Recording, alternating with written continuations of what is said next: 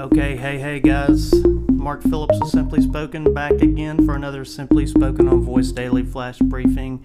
And today we'll turn our attention to something a lot of people have started to think about with a lot of different uh, screens coming out on voice smart speakers and other devices is how can you have kind of a multimodal solution? And I think uh, Amazon has gone at that in an interesting way, and they call that capability um, Alexa presentation language. So developers can use this Alexa presentation language to do something that is useful in uh, a multimodal voice experience. So this doesn't replace the voice experience that you have. You still you, you should still develop in a kind of a voice first um, way where you don't require that you have a screen to present to.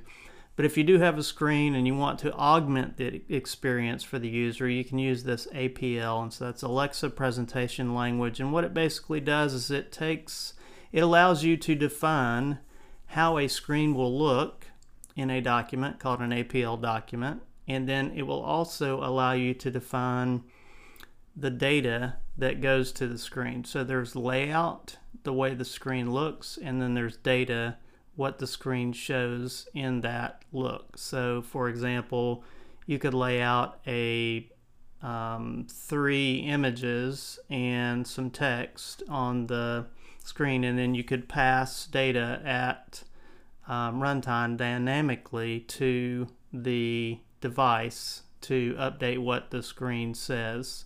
So it's an interesting technology. Again, it's a, a, great technology to augment the voice experience. We've used it, we like it, and uh, we think it, it is a promising way to go at it. So, um, once again, Simply Spoken on Voice Daily Flash Briefing. Please do hop over to the Skills Store and give us a good review, and we'll talk again tomorrow. Thanks, guys.